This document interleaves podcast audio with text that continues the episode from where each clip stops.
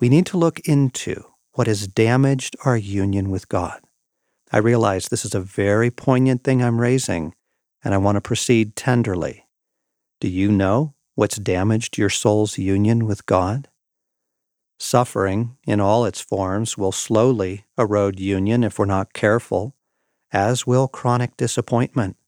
Satan will use your suffering or the suffering of those you love to introduce mistrust between you and the God you love. You see, he whispers, you are on your own. God's not here for you. He didn't do a thing to help. The suffering or disappointment alone is enough to make us pull back, like a sea anemone does when you touch it. But these insidious words poison the relationship, and our union withers. We still might hang on to belief, but as we've seen, belief is not the same as saturated union. Has your suffering caused you to pull away? If we name it, we're able to come back toward God. We can choose to open up again and ask Him to heal our hearts heal our union. So I found it very important to ask God to heal my union with Him on a fairly regular basis, certainly after I've gone through something that felt traumatizing. Knowing I have a role to play, the door opens from the inside. I will pray something like this Father, Jesus, Holy Spirit, I need you to heal our union. Heal our union, God. I give myself to you to be one with you in everything.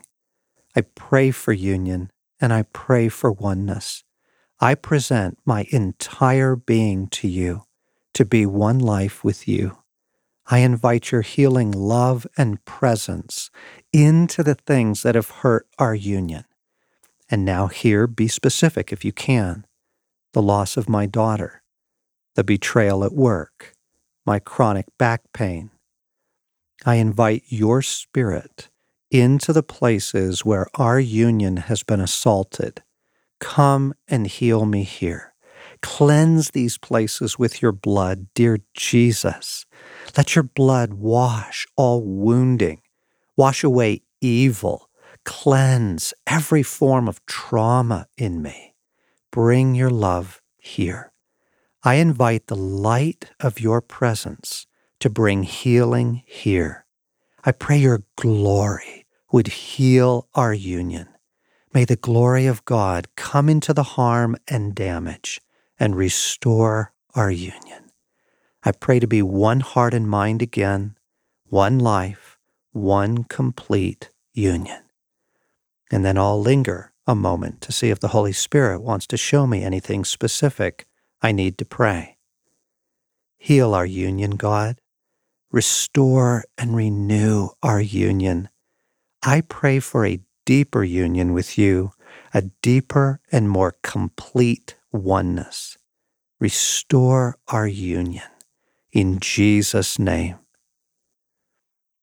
Now, by offering this prayer, I don't mean to imply that our souls are healed of trauma in one simple pass.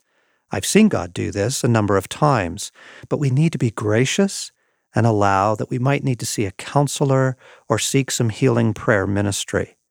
This prayer is offered as a beginning. In the day to day wearing down of our union with God, this will restore it. In cases of more severe harm, more help is recommended. Remember, God works gently. He doesn't answer trauma with a forceful response. He heals through gentleness. Sometimes it can feel dramatic, but maybe only 5% of the time. Most of the time, the union of our soul with God is something that is very gentle and life giving. Therefore, you have to be gentle and tuned in to be aware of it.